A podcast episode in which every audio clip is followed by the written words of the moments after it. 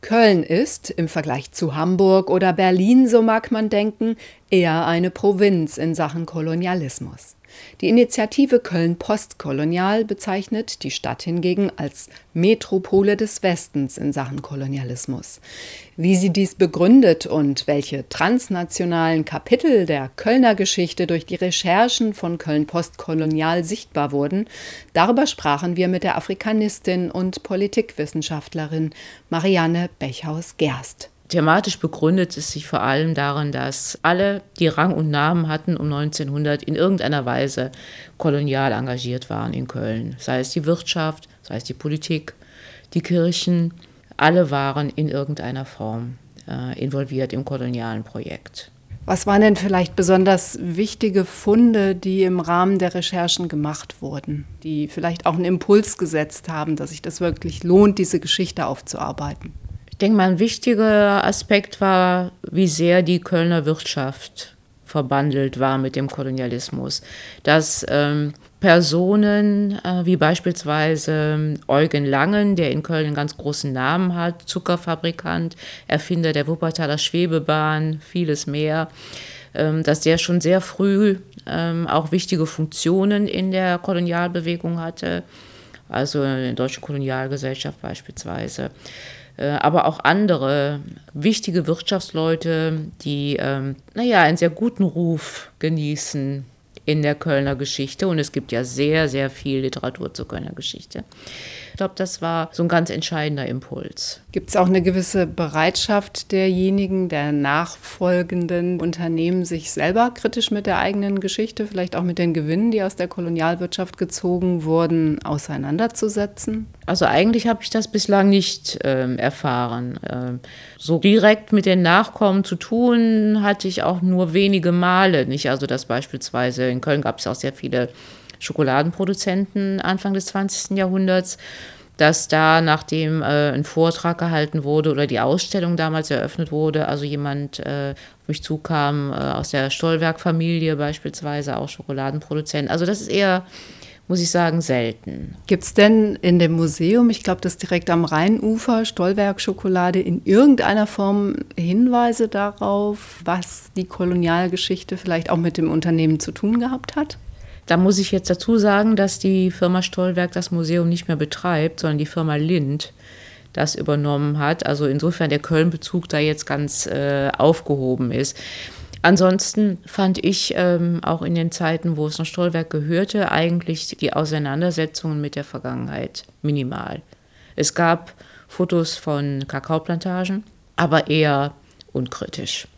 Und ähm, der berühmte Sarotti-Moor, der ja auch eine sehr große Rolle dann im Zusammenhang mit Stollwerk spielt oder spielte, ähm, wurde eher rein romantisch betrachtet, wenig kritisch, dass es sich ja hier beispielsweise auch um eine Dienerfigur handelt im Grunde. Damit wären wir mehr oder weniger bei den Bildern, Bilder über Menschen aus ehemaligen Kolonien. Die Bilder, die wirken teilweise bis heute fort, sind aber in gewisser Weise auch im Wandel begriffen. Was gibt es da so für Kontinuitäten und vielleicht auch für Brüche im Bild über die Menschen von dort, die heute noch wirksam sind?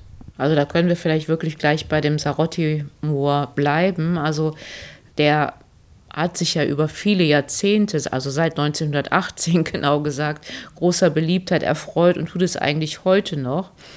Und es ist eine Dienerfigur, die eigentlich sich nach, an Vorbildern aus dem 18. Jahrhundert orientiert, wo es auf einmal in Mode kam, Kinder, afrikanische Kinder, Mädchen und Jungen ähm, sich nach Deutschland oder Europa zu holen, die in solche Fantasieuniformen zu stecken, die eigentlich eher orientalisch sind und die dann eben äh, Kakao äh, bzw. heiße Schokolade servieren sollten, die dann damals in Mode kam.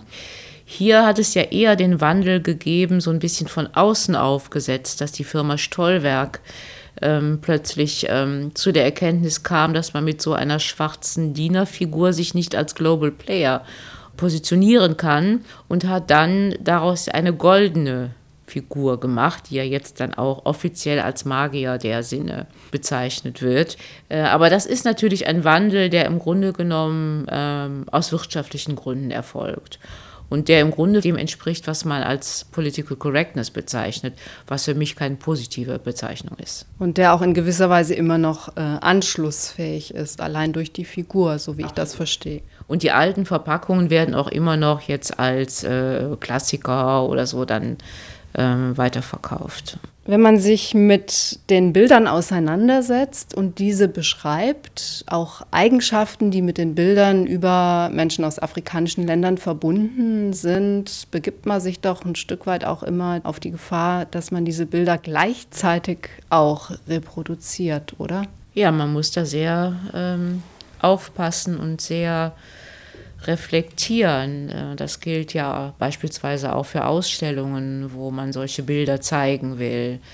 Wir haben äh, für unsere Ausstellung in Köln zu Kölns koloniale Vergangenheit beispielsweise alle Bilder, die aus der Kolonialzeit stammen und äh, bestimmte ja, Stereotype repräsentieren, ähm, dekonstruiert, wenn man so will. Insofern, als wir immer aus diesen Bildern Stücke rausgeschnitten haben, die äh, in gewisser Weise zerstört haben, um diesen kolonialen Blick zu irritieren. Und es war auch so, dass viele Leute, die diese Ausstellung gesehen haben, dann gesagt haben, was soll das denn mit diesen Bildern, mit diesen komischen Quadraten, die da überall rauskommen. Ich möchte die richtigen Bilder sehen. Aber das war im Grunde genau die Irritation, die wir haben wollten. Denn so eine Ausstellung zu machen und diese Bilder zu reproduzieren, bedeutet im Grunde genommen eine Kolonialausstellung im 21. Jahrhundert zu liefern. Das heißt, man muss also sehr genau überlegen, welche Bilder man haben will, reproduzieren will und in welcher Form man das tut. Denn sonst ist es tatsächlich so, dass die Dinge immer wieder weitergetragen werden. Es ist ja leider auch so, dass die Bilder viel mehr hängen bleiben in den Köpfen und viel mehr Wirkung zeigen als das Wort, was dazu gesprochen oder eventuell geschrieben wird. Es wird möglicherweise gar nicht zur Kenntnis genommen. Das, was aber bleibt, ist das Bild. Helfen könnten vielleicht gegen Bilder, gegen Geschichten derjenigen, die eher Opfer oder Nachfahren der Opfer aus der Zeit des Kolonialismus sind. Da sind Quellen ja oftmals nicht so einfach zu finden. Wie war das für das Projekt Köln postkolonial, hier diese Sprachlosigkeit zu überwinden? Sind da Quellen gefunden worden? Gibt es da Leute, die aufgesprungen sind? Wir haben uns mit Leuten beschäftigt, die beispielsweise Widerstand geübt haben gegen ähm, die Kolonialherrschaft und haben versucht, eben ähm, die auch, soweit das die Quellen zuließen, in der Ausstellung zu repräsentieren. Das war uns wichtig, eigentlich gerade nicht beispielsweise Afrikanerinnen und Afrikaner nur in dieser Opferrolle zu präsentieren, sondern eigentlich eher als handlungsstarke Gegner, äh, wenn man so will, ähm, in dieser kolonialen Begegnung. Wer war das konkret? Vielleicht ein, zwei Beispiele? Diejenigen, die den Maji-Maji-Krieg in Deutsch-Ostafrika als Widerstandskrieg gegen die deutsche Herrschaft eingeleitet und, und durchgeführt haben.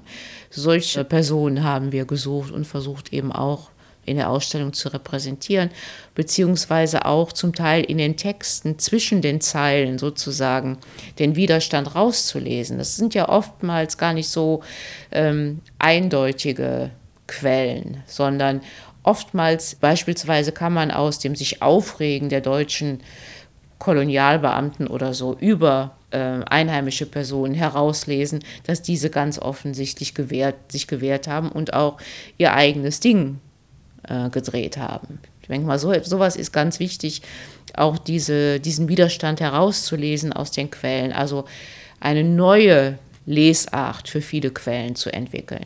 Mohamed Hussein, der in dem Film Majubs Reise porträtiert wird, ist ja in gewisser Weise auch eine zwiespältige Person, würde ich sagen, insofern, als dass er dem Projekt des deutschen Kolonialismus ideologisch auch angehangen ist, als schwarzer ehemaliger Askari was hat es bedeutet, seine, seine Person, seine Geschichte zu recherchieren, gerade auch für Ihre wissenschaftliche Arbeit, für Ihren Blick auf wissenschaftliche Projekte in der Afrikanistik? Also zunächst mal war für mich wirklich ganz wichtig, im Laufe der Recherchen zu erkennen, dass er sich nicht als Opfer gesehen hat und ich so auch irgendwo meinen Blick ändern musste. Er ist natürlich insofern Opfer, als er gestorben ist im Konzentrationslager.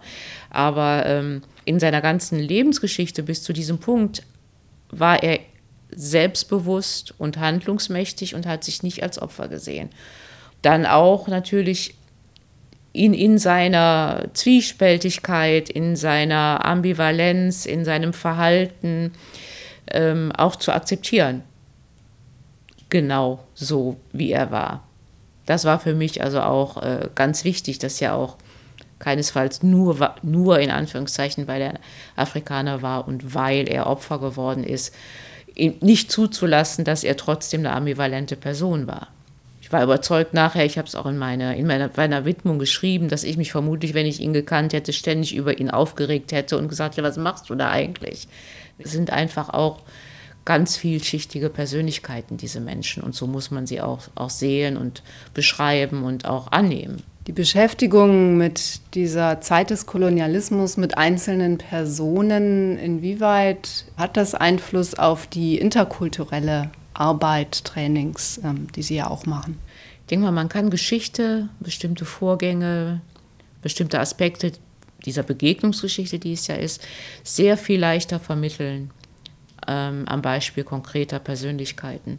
Für viele Menschen bleibt das alles immer sehr abstrakt ansonsten, wenn man das so allgemein beschreibt. Und ich habe die Erfahrung gemacht durch solche biografischen Erzählungen und ähm, diese Biografie von Hussein habe ich auch erzählt, eigentlich vor dem Hintergrund zahlreicher anderer Biografien zu der Zeit. Aber dadurch wird es so ganz nah für die Menschen, dass man es festmacht an einer Person, mit, gerade auch mit all ihren Problemen und äh, vielleicht gar nicht so sympathisch, äh, wie man das vielleicht dann gerne hätte. Warum könnte es gerade auch im Kontext von Schule gewinnbringend sein, sich intensiver mit deutscher Kolonialgeschichte und Kolonialrassismus auseinanderzusetzen, gerade auch im Hinblick auf die Tatsache, dass es sehr internationale, multikulturelle Zusammensetzungen in der Schule gibt. Also da sind mehrere Aspekte, die mir einfallen. Der eine ist natürlich, dass deutlich wird, dass es schon seit vielen Jahrhunderten Menschen afrikanischer Herkunft gibt, die hier bei uns leben, Familien gegründet haben, Teil der deutschen Geschichte auch sind dass das also nicht etwas Neues ist, dass jetzt Flüchtlinge aus Afrika hier hinkommen und, und uns fremd sind und was weiß ich nicht. Also das ist für mich ein wichtiger Aspekt. Fast noch wichtiger ist, ähm, dass wir hier viele Bilder mit uns in den Köpfen rumschleppen, die noch aus der Kolonialzeit stammen, von Menschen afrikanischer Herkunft, die nie reflektiert worden sind die einfach immer weitergetragen worden sind.